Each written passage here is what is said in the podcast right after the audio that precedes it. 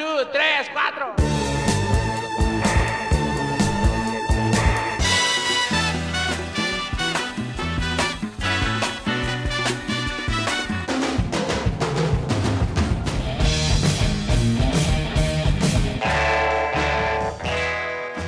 From WBEZ Chicago and PRX, this is Sound Opinions. I'm Greg Kot. And I'm Jim DeRogatis. You may not know the name Klaus Voormann, but you've heard his bass on Imagine, seen his art on the cover of Revolver, and heard his production on Da Da Da. Every time, if it was Carly, if it was John, if it was George, whoever it was, we all were friends.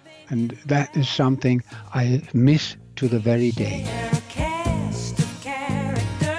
Plus, we'll examine whether it's okay to enjoy good art made by bad people. That's all coming up on Sound Opinions. You're listening to Sound Opinions, and uh, this week we're going to talk to musician and graphic artist Klaus Voormann. Now, you may not have heard that name before, but you've definitely heard him playing on iconic songs like John Lennon's Imagine, Carly Simon's You're So Vain. He also was a graphic designer. He designed the album cover for the Beatles' Revolver, one of the greatest albums of all time. Oh, yes. We're going to talk with him a bit later, but first, a conversation about art versus the artist. Yeah, Greg, it's a complicated topic, and we are revisiting it because of the explosion of the uh, docu-series about R. Kelly. Six hours, aired on Lifetime. Uh, tremendous amount of respect I have for the filmmaker, Dream Hampton. Uh, she charts the sexual, verbal, and physical abuse of young black girls at the hands of R&B superstar R. Kelly for 30 years. It's based on 18 years of my reporting. I'm not in the film. I have a book coming out about R. Kelly called Soulless in the fall. Um, I think the thing that spurred this attention was two articles in 2017 that I did for BuzzFeed. Uh, he was acquitted on 14 counts of making child pornography in 2008. You know, Greg, he never sold more records Mm-hmm. than he did in the six and a half years between his indictment and his acquittal. And still selling out shows around the world as well. Yes. Greg, the conversation we had in 2017, two years ago, was important then. I think it's even more important today. We're going to revisit it and this question of can we separate the art and the artist? And are we somehow complicit if we enjoy art made by people accused of doing awful things? Yeah, this is a story that is not new, Jim, in terms of separating the art from the artist. It is something that uh, is part of all art forms, really, and certainly rock and roll in the rock and roll era. We're going back to the days of Chuck Berry, Jerry Lee Lewis, uh, controversial figures, important artistic figures uh, whose troubled personal lives. Uh, you know, we have to deal with when, when discussing their art. Uh, we certainly wrestle with this issue all the time, and we're going to be talking about it today. We're joined by Britt Julious, a Chicago journalist who has written for the Chicago Tribune, Esquire, Elle, and others, Thank you for having me. and Mark Anthony Neal, a professor of African and African American studies at Duke. Hey, great to be on. Let me start with a quote by Oscar Wilde, and I want to get both of your reactions to it. So, Oscar Wilde, the great critic and philosopher of Victorian England, said, uh, I'm paraphrasing because he was talking about books, but he said, Art is neither moral nor immoral, it is merely good or bad. So, Britt, do you buy that? Is there a moral core to art? I think so. I think that um, I think not all art operates uh, under a moral core, uh, but I think that it it exists. I think that especially you know art that is maybe dealing with uh, issues of feminism or race or gender, things like that. I think that that's sort of operating under um, the idea of trying to you know get at the root of individual rights and you know sharing people's perspectives and and things like that so for me i think that you know it can you know and it should maybe have a moral core but it doesn't always have that Mark, uh, you've been wrestling this with this for your entire critical and academic career. So, moral or no? I, I have to agree with, with Oscar Wilde, man. I think I think art is art. I think morality plays into it in terms of what we're going to do with that art, how we circulate that art, what kind of meanings we derive from that art. Um, I, I always like to think that the art is pure. The artists are not pure. No, no, Um, human beings. No, no human right, being is pure, right? Right. Uh, but the art is, is an expression of this particular person, this particular entity of being trying to express something artistic. Of course, everything that gets expressed is an art, and, and that's a, another part of the conversation, right? Who gets to choose what is art and what isn't? You know, I've been wrestling with Kelly as I wrestled with Miles Davis, as you can wrestle with Marvin Gaye. Um, James you know, Brown. there's no James Brown. I mean, there's no defense of Kelly, uh, but Kelly does exist in a in a fundamentally different, you know, media context um, where we know so much more about R. Kelly, and, and in some ways because he has let us know so much more about R. Kelly than we would ever know about, you know, Marvin Gaye and James Brown or Bill Withers, you know, beyond what would have been a Jet magazine article, you know, 35 years ago very often when I look at Mr. Kelly and, and what he individually represents, it's as much an indictment of who he is as a human being as it is for people who have supported him. And, and, and that's where, you know, for me, it was the final break. Um, I'm one of those folks who actually thinks that when you look at his body of work, there is some art there, right? This Sure. isn't just a dude who was trying to make hits. Um, but at some point, the fact that he becomes such this compelling, compelling figure that folks continue to go back and support him, that's as much an indictment about us and, and what we're willing to accept in our artists as it is as much an indictment of who he is. There's this um, area in, especially in popular culture, I think, where transgressive behavior uh, is expected sometimes, even condoned or championed. You know, sex, drugs, rock and roll. You're cooler because of that. You are more authentic because you actually did hold up a, a, a gas station and dealt drugs as a rapper, let's say, or as a rock and roller. Uh, Jimmy Page is not diminished at all by the fact that he had groupies and uh, you know a relationship with a 14-year-old girl in the early 70s. I mean, back in the day, that kind of behavior seemed to be more a, a, a stamp of oh that that's true rock and roll. Britt, you you were arguing against that. You said that's you don't you don't buy that at all. No, I mean, I, I think that made it that might have you know made sense you know 30 40 50 years ago when that was sort of how we expected you know rock stars to perform. But i think that the way that we listen to and consume music is a lot different than it was back then. And i think you know in large part they were you know a lot of artists like that were sort of playing into specific you know tropes and it was presented as a specific way to fit into a rock and roll ideal. I think people aren't necessarily relying on that anymore when it comes to the music that they're consuming in which case you know we don't need to and we shouldn't be accepting you know okay well they're just going to do whatever they want to because that's what is accepted of them as you know a rock musician or as a rapper or things like that at some point we have to sort of ask okay well what are we going to continue to allow to accept is it okay for these people to do it but then in real life it's not okay like where, where's the line I, so you're saying you know standards change, Yeah. the way we perceive things change, but does that wipe out for you the work of James Brown or Miles Davis or even Picasso, who was you know Not a nice notoriously man. abusive of, of women and, Right. and and his many wives? Uh, you know, uh, the, the the list goes on and on of, of artists who have had these really uh, transgressive, even criminal backgrounds, personal histories, and yet made great art in either in spite of it or because of it. I'm not sure what the real answer is. I think that that art that was maybe made before I was sort of, you know, aware of what the artist was doing, for me, I've kind of drawn that line where I'm like, okay, like I grew to love it and understand it before I sort of had the perspective or knowledge of what was actually taking place.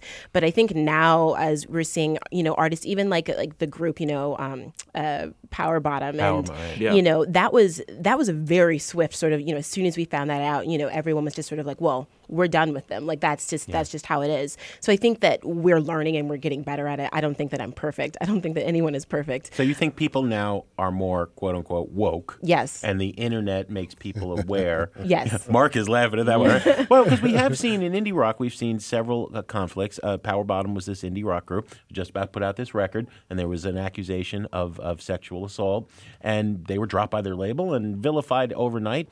Um, R. Kelly. The first lawsuit was filed in the mid 90s. Yeah. Well, Mark, do you buy that digital culture is changing?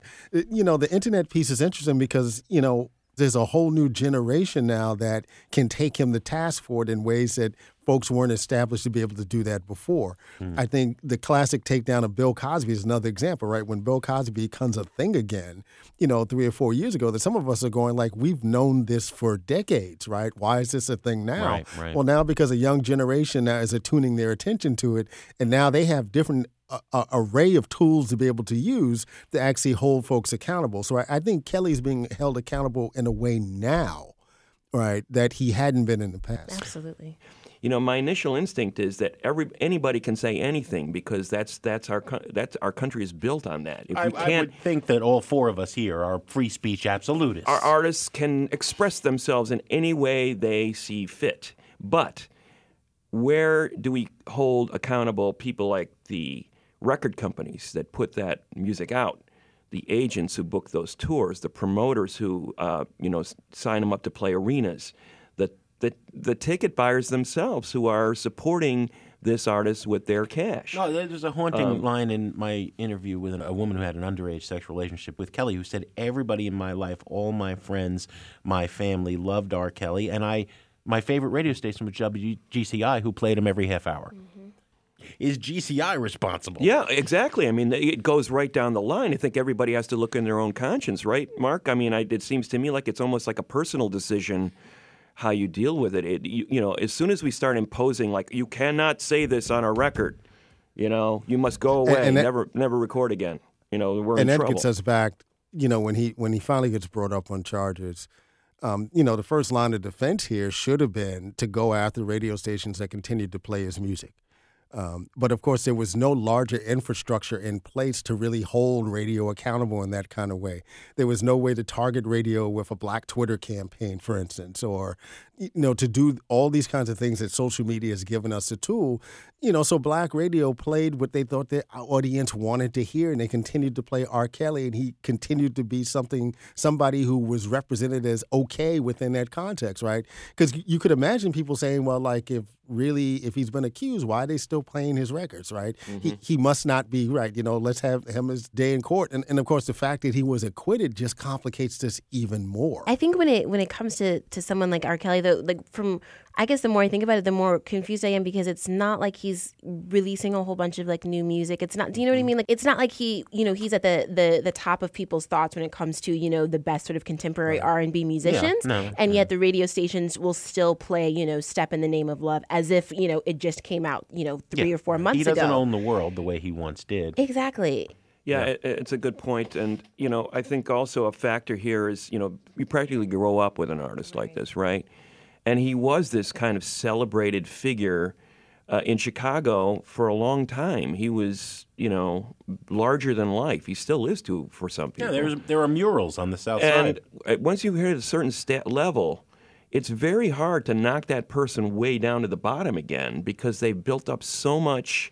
I hate to use a term like goodwill, but it's certainly a sense of stature. And whereas a band like PWR BTTM, they're just starting out. Exactly. Nobody really knows who they are and they go, "Oh, you're accused of sexual assault? No way, man. I'm not listening to another note you play." That should be the response to R. Kelly at this point. You know, I, have gotten to the point where I can't even listen to a record of his anymore. I think for a lot of people, it's just like it's really hard for them to go take that next step and say he doesn't mean anything to me anymore because he obviously did mean something to you, right, Britt? I mean, you're Especially he meant Chicago. something to you yeah, at some point. He did. I think um, it was really hard for me to to separate. Um, especially when I was younger, like R. Kelly, the artist from the R. Kelly that I knew, because I was very aware of the trial growing up and, you know, um, its connections, you know, to my school and, you know, everyone I knew, especially, you know, my sister's age is a couple years older than me. They all had some sort of like R. Kelly story. But, you know, I also grew up really loving I Believe I Could Fly, right? Like that was my age group. And so it yeah. was really targeted to me in that way. And I think also in Chicago, we have, you know, we sort of obsess over our, our you know, hometown heroes or our celebrities in a way that maybe people from other places don't. I Believe I Can Fly. He was collaborating with Michael Jordan. Exactly. You know, the two greatest Chicago heroes yeah. of all the time. The 90s, like it was just, you know, so, but yeah, I think kind of like what you were saying, Greg, you kind of have to work through it eventually. I think for me, the older I got as a woman and having my own experiences in terms of, you know, um, you know, sort of having to face like, you know, sexual assault or sexual violence, that really sort of changed things for me. It's like, why am I supporting someone when I know what my own life has been like, what I know what my friends' life, you know, lives have been like, what they have faced, what they continue to face? I'm being a hypocrite, you know. I'm, Yeah. I'm I'm I'm completely not showing up for people in the way that I should. I'm making some sort of an exception because of a song. That's silly. That doesn't make any sense. And as a music fan, there's so many other songs and in artists that I can enjoy who don't have that sort of that you know that history, that violence, that baggage that's attached to them as well. I always tell my students, you know, wh- whether it's Birth of a Nation or or uh, uh, Eminem, right? It's like, look, there's no right and wrong in, or wrong in art. I just think if you are a thoughtful consumer of culture or just somebody who loves music, all right, well, whatever. If you love this, you must respect it, and part of respecting is knowing what's the story here, what is the message of this art, and where is it coming from? Who is the person who's bringing it? Yeah. There's so many other artists that I love, um, and I love their music because of their autobiographical background, you know, and how that sort of plays a role into like the lyrics of the music, or you know where they were in their personal life, how that sort of like you know developed into like an album or a song. And so I really appreciate that, you know. So I, I, for myself, it's like how can I, you know, in one hand, you know, really love that and really like appreciate that in an artist, but then also, you know, with an artist like R. Kelly or other artists who are similar to them, who you know a lot, as we've said, of their you know their their their background sort of plays a role into the art that they're actually creating. It's How right could I- yeah, how could I then ignore it? It just it doesn't make any sense. You know, we have been talking a lot about black male figures in this discussion, Mark and Britt. Um, stereotyping, how, how big of a factor, racism, how big of a factor is that in the way these cultural figures are perceived versus their uh, white male counterparts, let's say? Britt, what do you think? Um, I think I think it is you know a, a factor. Um, is it um, the the biggest factor? Is it is it the thing that really separates you know um, who does sort of you know get uh, completely like ostracized or removed from the the you know artistic or entertainment community? I don't know. I can't, I can't necessarily say. Right. I mean, but but that's the rub, right? The fact that black men have historically been depicted as sexual predators can't keep us from holding accountable those black men who actually are sexual predators.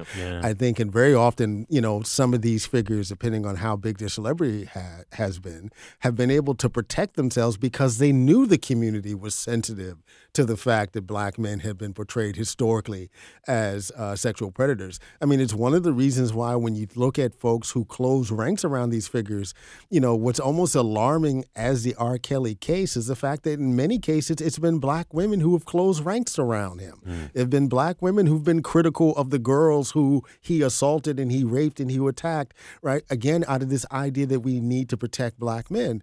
I'm sure one of the narratives that we're going to deal with now, even as this R. Kelly story continues to be something of significance, is you know why are we talking about R. Kelly when all this other stuff is happening, right? Well, because even if we have to fight a fight around the reemergence of white supremacy and Nazis and white nationalists, we still have to make sure that we don't have sexual predators in our community.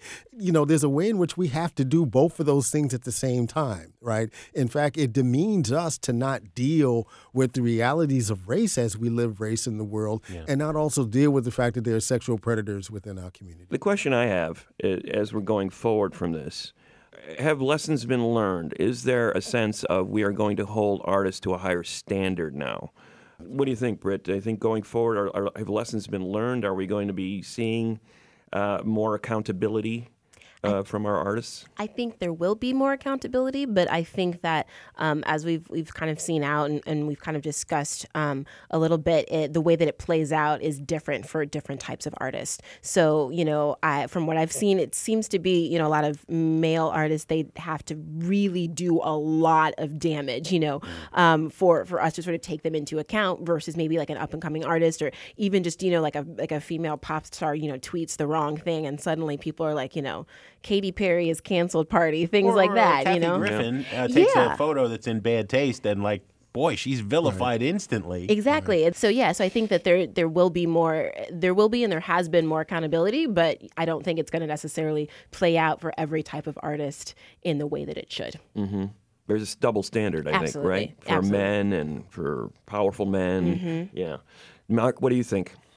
I mean, I look at uh, the career arc of someone like Rick Ross, um, who's really at the point in his career where he can never say anything publicly about women again.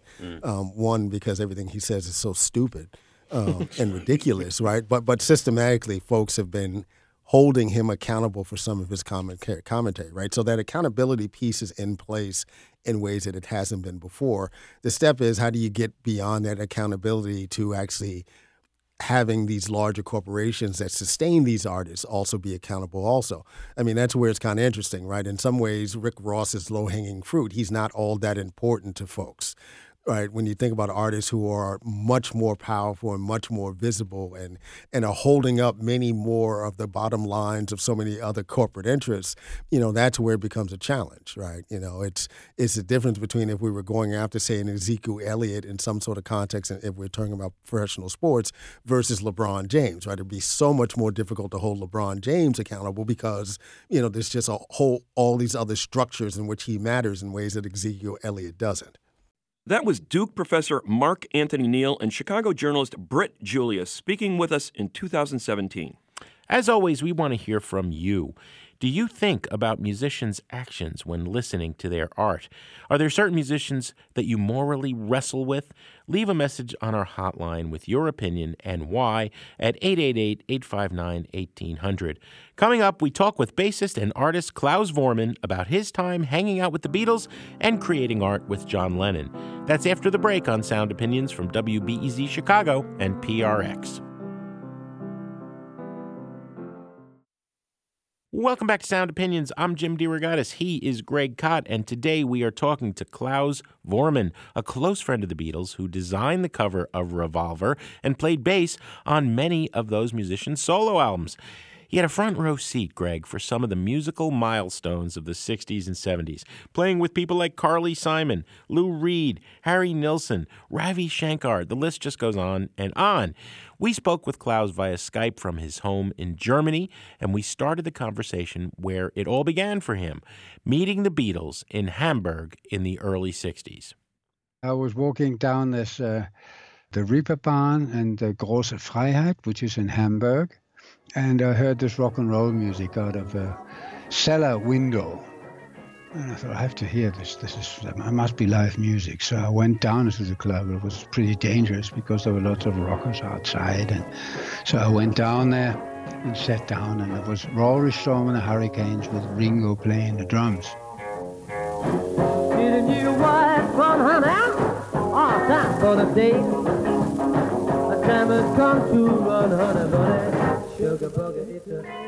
For me to see a band actually play rock and roll was the very, very first time. Before that, I might have gone to jazz clubs or uh, went to classical concerts, but I never actually saw a live rock and roll band. Uh, the next band that came on was the Beatles. Well, I was just uh, floored me. I was just taken by it so much.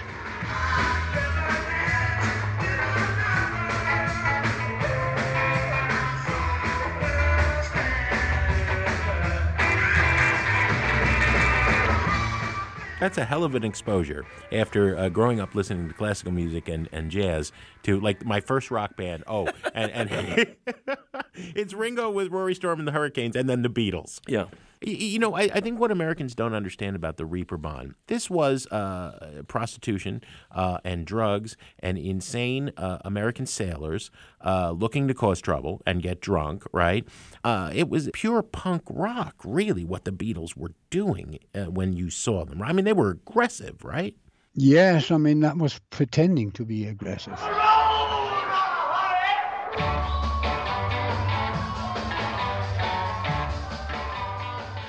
They were more frightened uh, than anything else, you know, because when the fights were going on with a bunch of gypsies and some Swedish sailors or something, that was really tough, you know, it was really hard stuff that was going on and uh, they were sort of hiding. You know, they weren't tough themselves. They were not a punk band. That you yeah. can't say that. They were just a little, a little rock and roll band that were played for people to dance. I mean, they didn't do much more. I mean, they did a few things on stage, yes, but they did not throw beer in the audience or do anything like that. How did you develop? Uh, because obviously you started out as a graphic artist um, and, and, art was your was your thing, and that's how the Beatles uh, got to know you uh, as an artist initially. How did you develop, uh, you know, this acumen as, a, as such a great bass player? You became an in-demand studio bassist in the '70s, playing on on the Beatles solo records as well as for countless other artists. How did your interest in the bass develop, and how did you become uh, so adept at that instrument? Well, I guess it, it, it dates back to the time when I was playing classical piano. I played lots of things. If it was Bartok, or if it was Grieg, or if it was Khachaturian, or whatever it was, and I don't know. I, maybe I always had this feeling for uh, the, the the basic roots of something. If it was rhythm, or if it was the actual bass part a song sits on oh, I always liked that. I didn't even know when I started that that was my strength and that I was really good at it. And I couldn't believe it when people started calling me. I mean, when I left my first band, uh, it was the first band was really great rock and band. We played Paddy Klaus and Gibson. The band was called.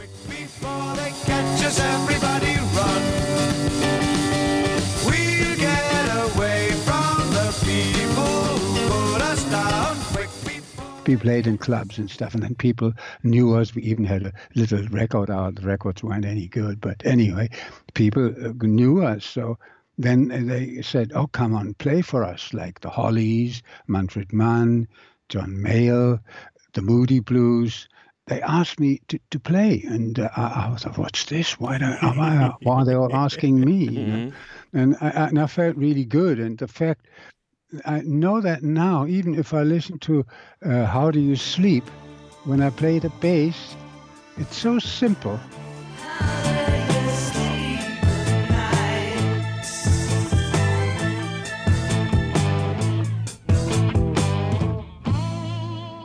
and you shouldn't play more notes. It's it's not necessary. It's an easy-going song. It just floats along. The piano, piano. Uh, um, Nicky Hopkins is playing really nice, and the drums is going along, and and that was just uh, easy going, and I just played very few notes. Yeah, don't don't play more than it's necessary. Exactly, but if you then have another song where you say, "Oh, now I'm going to play a little more," then then I play more. You know, like sure. on Harry Nilsson stuff, I sometimes play a lot. So whatever fits the song. Mm-hmm.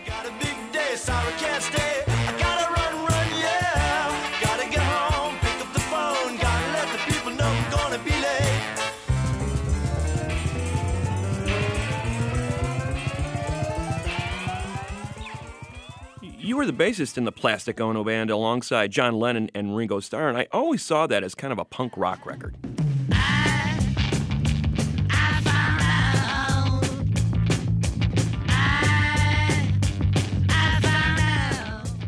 I mean, the way it was so raw. Yeah.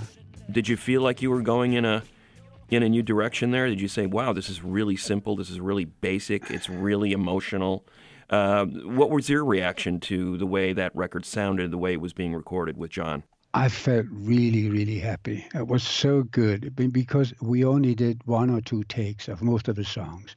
There's mistakes in it, and it didn't matter. You know, to me, to, to Ringo too, he just was playing along. And even and the Yoko's record is great too. I mean, the mm-hmm. Plastic Ono band for John, and then the Yoko parts. There's great stuff, and Ringo's playing beautiful. And just to play along, it was great, great fun. Not only the playing, but the meaning of the songs and the meaning of that record.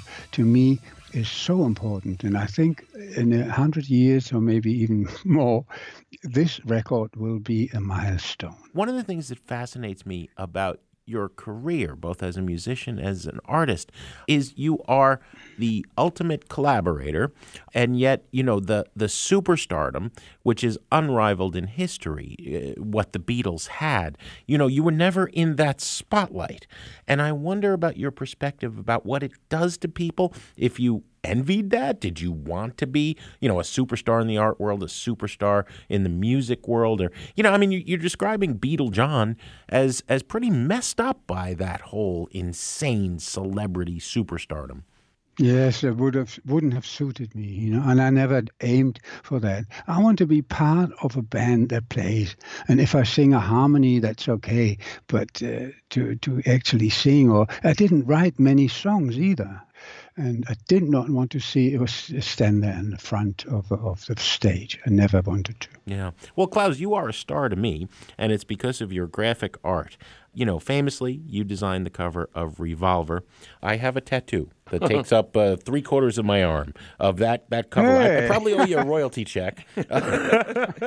um, famously, you've said of the album covers you did, you also did one for the Bee Gees, that you would listen to the music, and, and the music inspired the image uh, that you would create. Uh, so, what was it like when you first heard Revolver? You know, For No One and Tomorrow Never Knows, and this intense, uh, you know, leap forward for the band on that recording. Well, when I first heard it, when John asked me to come down to the studio and listen to what they had on tape up to then, and it was not all finished, but Tomorrow Never Knows was finished. And there were so many great songs. I was so happy, I couldn't tell you. Then I realized this is a step into the future mm-hmm. for a pop record. You know, people that before heard I Want to Hold Your Hand and all those songs, then you suddenly are in uh, psychedelia. You know, mm-hmm. just, it was just ridiculous. And then I suddenly became very frustrated, maybe you could say. So, what am I going to do? How am I going to get the audience that liked the Beatles before and this new step in a new direction? How am I going to put this onto an a cover. Mm. And it was really, really, really hard decision. It was very difficult. And I knew it had to be extreme. I knew it had to be avant-garde. And all those things together, I had to put on the cover.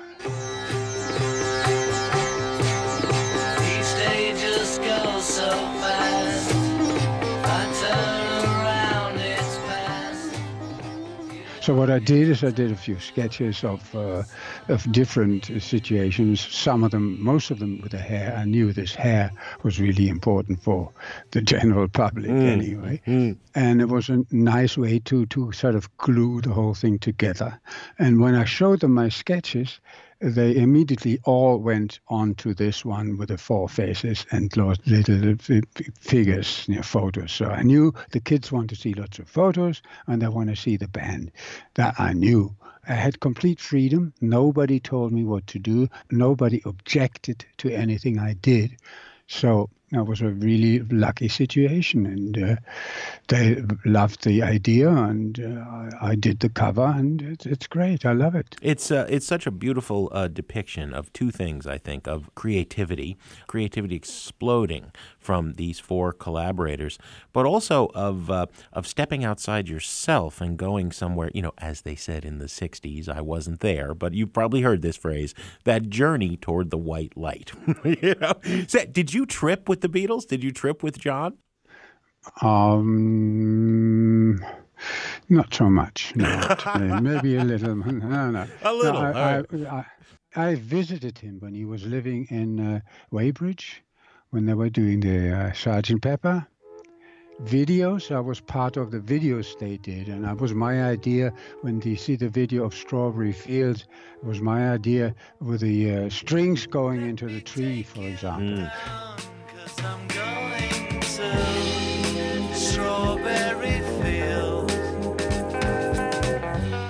So that is psychedelia for me enough. And I always had this feeling I don't need any of those drugs. I mean, John was completely, he was on LSD and he was completely out of his brains. and I just watched that and we could talk to each other. And, and I was sort of at that time trying to help him because he was so helpless. You know, Yoko wasn't even there yet. Mm. So I knew I had this really very, very uh, sad person in front of me. He, he who didn't know where he was. And and then he takes this LSD. I thought, well, that's not necessary. You don't need that. Yeah. You know, that's what I was thinking. I wasn't saying it at the right, time. Right, right, But and I, I, couldn't influence that. I wasn't that sort of a mate who was with them all the day. I came for visits and I saw them from time to time. But uh, in general, it was always great to see them. And they we joked together. We always had a great time. But uh, that far, I did not go. That I say I'm going to go on the trips with him. I didn't do that. No. You had great relationships with uh, a number of the band members. I mean, you lived with uh, George Harrison and Ringo Starr in, in the 60s, right? What was that like? What was uh, who, who did the cooking? Who did the cleanup at night? I bet Ringo never did the dishes. Those boys were so busy, it's unbelievable.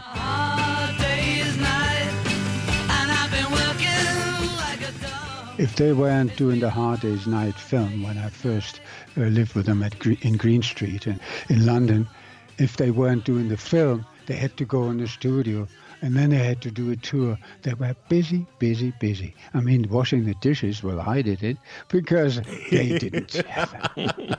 They were eating fish fingers and, and, and cornflakes, you know, that was about all they had.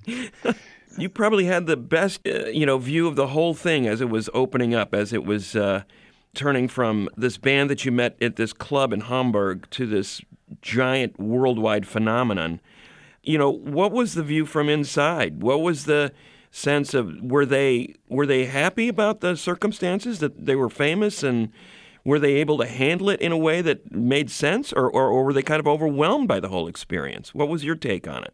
Well, they were really, really happy, and they couldn't wait to to hear if the record was going to be a hit or not. Like when I was in Tenerife, they came to visit me, and that was just when the second record was out. They could wait to me. Come on, play it to. Uh, let, let's let's listen to the record. He showed me the record. What do you think? I said, I don't haven't listened to it yet. You know, they were really eager and they were happy. They were even sitting in a car waiting if their song was going to be played again. So they really wanted to be famous. And when they got famous, the start, you can see it in the interviews they did they were really great. They were cocky. They were fresh. You know, when there's someone said, "How do what do you call your haircut?" I'll call him Harry. Right, you know? right, right. what kind of girl do you like? Uh, John's wife. John's wife. Totally not. Such a clown. Nobody likes a smart aleck. no, uh, Those sort of things came spontaneous and fresh, and after a while, you couldn't hear in the interviews. And when people, when they had to be careful, they, they watched every word they were saying. It was not the same anymore. And then, of course, to play to audiences, they were screaming all the time. They were treated badly. And that was for them, so they had to stop doing this. And uh, it was not the same anymore. It wasn't that fresh little young band anymore. So they were all grown up and they changed. And from then on, to my knowledge, as far as I can tell you, is the band was uh, already departing. Were all going their different directions. You mentioned earlier, and I've seen you say this in many interviews, that George Harrison was one of your best friends. What does the world not understand about that extraordinary man? Well, the thing is that people always say he's the quiet Beatle, and I always say, "What the bull is that?" You know, because he was he was so loud and he was so funny and and he just didn't want to be uh, put it out to the public you see? Mm. he wasn't like paul who wanted to be up on stage and tell the people the stories and the jokes and whatever. He wanted to keep it to himself or tell me or or tell the people from monty python or whatever you know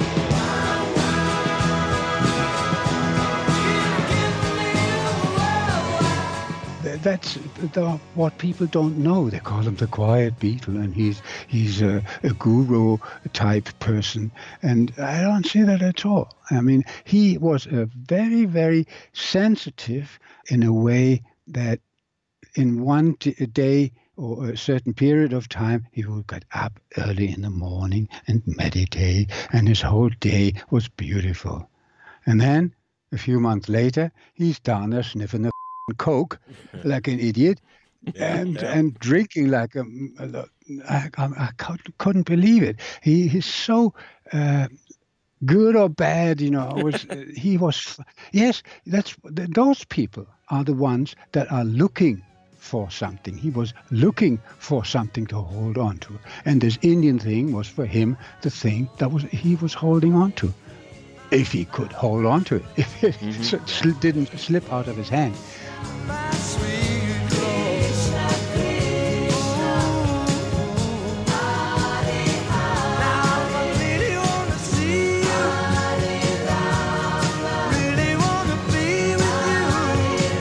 there was a train collision in, in Germany and lots of people died. And he thought I might have been on that train. You know, he called me on. I wasn't there. We were on, on a journey, and he left six messages. And and I said, Klaus, how are you? Come on, call back, call back. You know. Yeah. So he was very um, yeah okay. No, I'm not gonna say anymore. Getting all upset now. Oh, yeah, but uh, you know they weren't Beatle George, they weren't Beatle John to you. They were my friends John and George, and I, I would have to say that collaborating with them musically, uh, that was something they valued. How did your relationship with John change over the years, and how did you see him changing? John was always frustrated. He didn't know what he was. He didn't who he was. He was frustrated even up to uh, the uh, Sergeant Pepper LP. He did not know who he was. Hmm. And then Yoko came in the picture, and when Yoko came in the picture, the whole picture changed. It suddenly was this togetherness, and John was not just John; it was John and Yoko. Oh.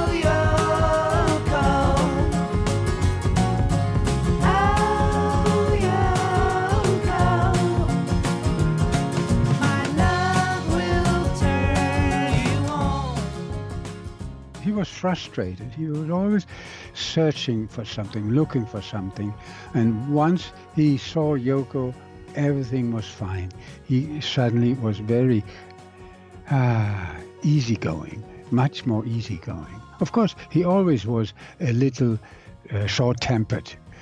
Uh, but again, still, he always had Yoko at his side. He was communicating with her, and that I thought was great. I mean, I thought the Beatles fans it might have been a little difficult at times because they lost their John. It was a different John. Mm-hmm.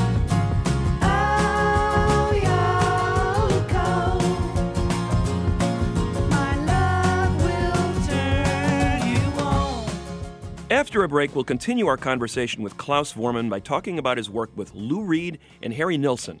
That's in a minute on Sound Opinions from WBEZ Chicago and PRX. Welcome back to Sound Opinions. I'm Greg Kot. He's Jim DeRogatis, and our guest today is Klaus Voormann. Now, he was a good friend and collaborator to the Beatles, but he also left an impressive legacy as a bass player in the 70s. Can we play with you a bit? Uh, give us a quick one sentence impression of some of the people uh, you, you perform sessions for. Let's start with You're on Transformer by Lou Reed. Oh, such a perfect day. You just keep me hanging on. You just keep me hanging on. David Bowie was producing it, and it was fun because those two got on like the world on fire. You know, Lou Reed. I wish I could have seen more of him. I mean, I was just there and played on a few songs, but we had a great time, and and I wish I could have seen more of the those guys.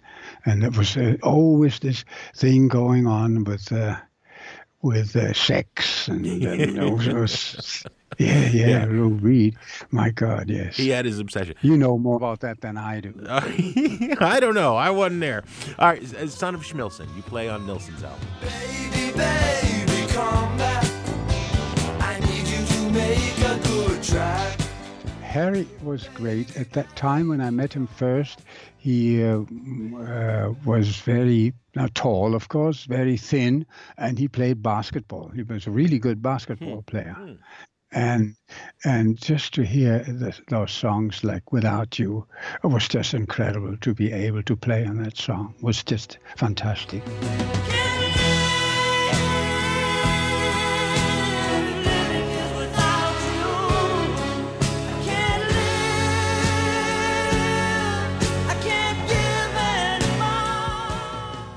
And there was fun. There was jokes and we we just i mean i laughed so many hours together with harry.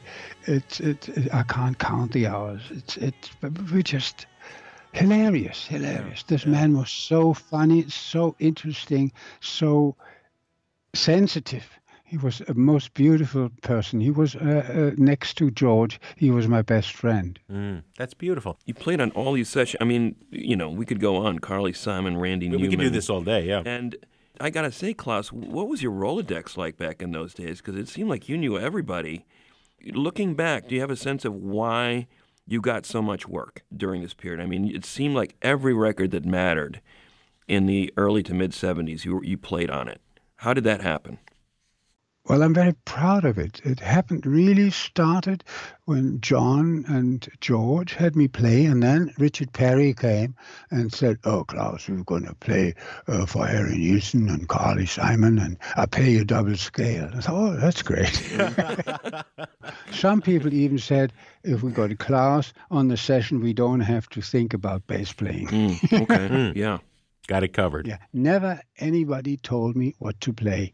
I just sort of listened to the song, I listened to the lyrics, I sort of put myself into this frame and let John or Harry sing the song, and then I did my contribution.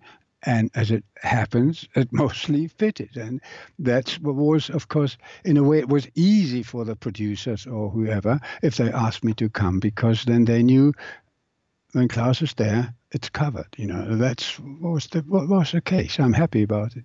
Let me ask you about yet another aspect of your career. You know, in the 80s, you produced the German group Trio. yeah. Uh, Most people, if they know Trio at all, know Da Da Da, right? And it's brilliant, brilliant single. Da da da. Da da da. Da da da. But all of those records that that group made were really cool in the sense that I, I'm also on the other arm, opposite revolver, your tattoo, uh, Klaus. Uh, I have Can, right? So this intense e- explosion of creativity in the psychedelic moment in Germany, which arrives late and is derisively called krautrock by the Brit uh, British press, right? You know, Can and Neu. I mean, that stuff is amazing, but it's it's not pop. What Trio does is take that, kind of pare it down, make it minimal, and create pop music out of that weirdness. And you're at the helm as producer. Yeah, I know, I know. I mean, I'm happy you know all those bands. You know, Kraftwerk is fantastic. Can was good. There, there were a whole bunch of really, really great people uh, in that time, but the media killed it. Just the same with Trio. All they played was da da da. Yeah. I felt, my God, I wish people could really listen to that first LP or the second LP. It mm-hmm. was incredible. Really, really good band. I wish more people would know about Trio. Well, we'll start the Trio revival. Here. Yeah, Here, we- Greg, yeah.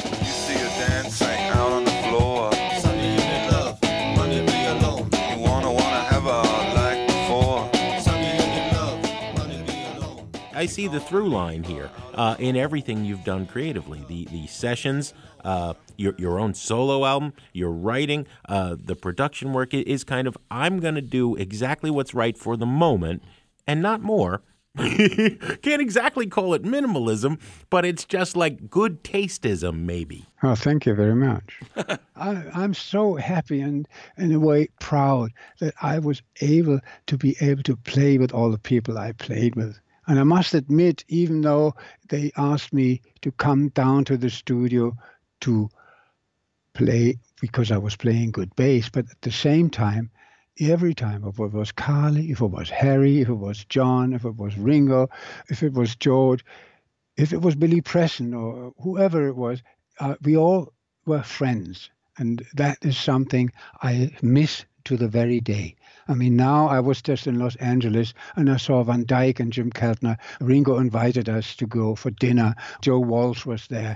and it was a really small group of people sitting there at the Bel Air Hotel, and we had a great time. It was really, really, those stories were just as fresh, and we had so much fun. It was really good. That's why your story is so fascinating, Klaus, because um, you know the mythologizing of the people who love the music of all of those names you just dropped. You know, so the, you tend to think they're larger than life, but you're getting together, having some drinks with these guys, having dinner, having some laughs. It's like our friends from college, normal people. You know. Yeah, that's exactly. You you look at it this way. You know, I, I can't. Of course, there's always this little uh, short moment where you think, "Oh no, I can't really do that." Like uh, sometimes with Paul, when I see him, it's great to see him, but this man is living on a different planet. You know, Yeah. and I'm just in a little apartment here in Munich. I have my little art studio. I'm fine in my circle, but I don't really fit into their circle, which does not mean if we see each other, we are just the same uh, people we were before. There is no change. What's the best, uh, you know, one session, looking back on this incredible career you've had, was there one sort of a landmark moment for you personally? It may not necessarily have been the most famous record, but for you personally was a was an amazing experience to work on a particular record. Yeah, no, no, no. It is a famous record, and that to me is Jealous Guy. It's just this uh, combination of Keltner on the drums, with John singing the song, and the lyrics, and me playing my bass part. That was not not much, but it was very floating along. That I sort of that was a moment where I really didn't even know where I was. I didn't know what key I was playing in. I just played automatically. It's like I don't know. That's heaven, you know. Mm-hmm. Mm-hmm. I'm sorry that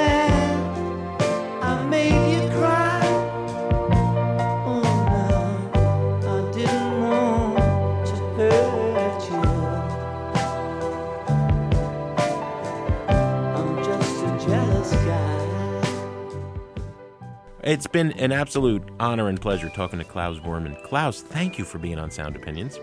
that was fun. It was great.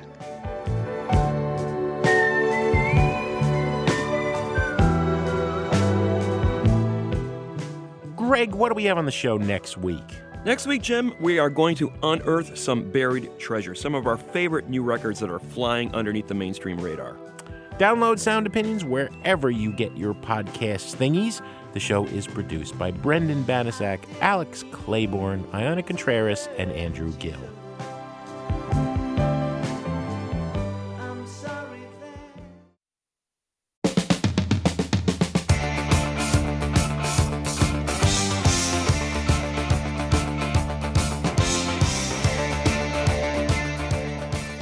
On Sound Opinions, everyone's a critic. So give us a call on our hotline, 888 859 1800.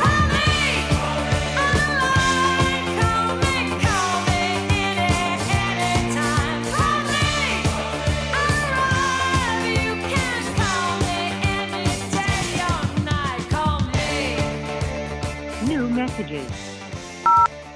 Hey guys, this is Greg calling from Nashville. I'm calling about the uh, iconic beginnings show. The very first thing that popped into my mind, uh, I'll, I'll put not just as a strong beginning, but possibly the strongest beginning of a debut album that I can think of, and that's Patti Smith's Gloria.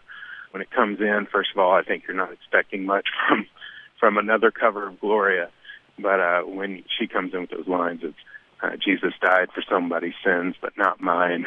It, uh, I think it still gives me chills, no matter how many times I've heard it. And uh, to make that your first statement on an album uh, is just a pretty undeniably powerful thing to me.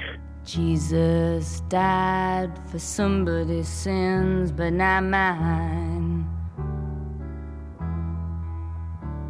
Milton, pot of thieves, wild cord of my sleeve, thick heart of stone. My sins, my own, they belong to me, me.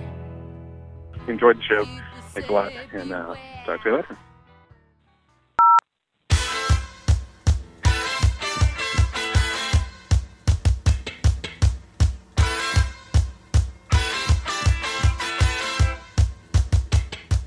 Jim and Greg, it's Beth from Naperville. I was just listening to your Great Starts program. I thought it was brilliant that you included the X-Ray Spex song "Oh Bondage Up Yours," but it made me think of another song that came out about three years after that. But from the very first note, you could not not listen to this song. It's a song called "Inconvenience" by the Au Pairs.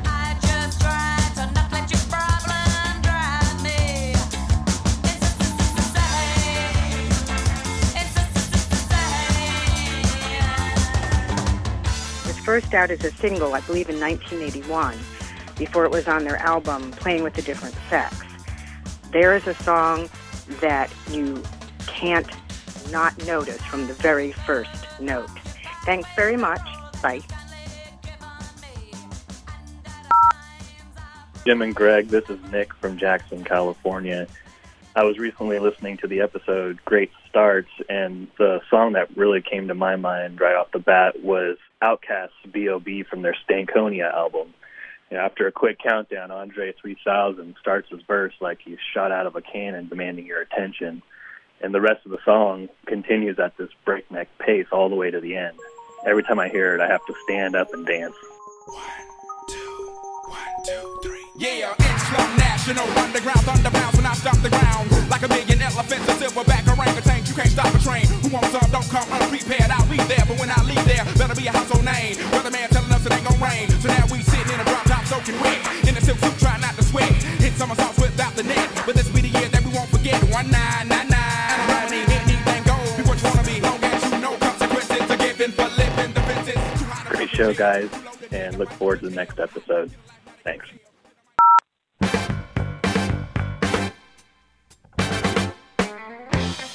Hey, Jim and Greg. This is Jess calling from New York City. My husband and I thought a lot about songs with great starts when choosing our recessional song for our wedding. Our walk back down the aisle would take about 15 seconds at most, so we knew we wanted something that started with a bang. Um, and I knew Best of My Love by The Emotions was the one as soon as my husband suggested it. It was a great start to the party and to our lives together. So uh, thanks you, you guys for all that you do. Uh, I always enjoy listening.